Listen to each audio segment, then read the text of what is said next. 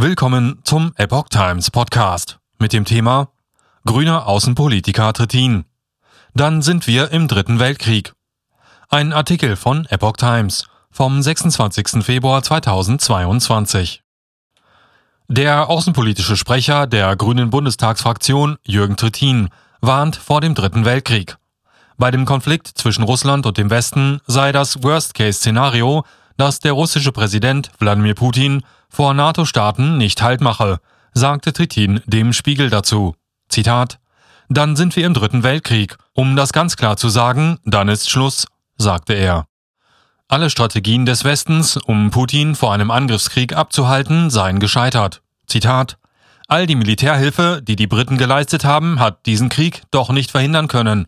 Aber unsere ökonomische Abschreckung, verbunden mit der diplomatischen Strategie, ist ebenfalls gescheitert, sagte der Außenexperte.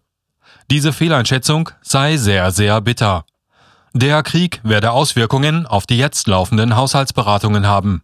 Zitat Wir werden jetzt natürlich über mehr Abschreckung politisch, wirtschaftlich und militärisch reden, sagte Trittin. In der Vergangenheit habe sich die Bundesregierung darauf konzentriert, ihre Fähigkeiten für asymmetrische Kriege zu stärken. Da müsse es nun einen Wechsel geben. Zitat damit aber Staaten wie Litauen, Lettland oder auch Polen dem Schicksal der Ukraine entgehen und in einem klassischen Konflikt geschützt werden können, müssen wir bei der Fähigkeit zur kollektiven Selbstverteidigung nachbessern, sagte der Grünen Politiker.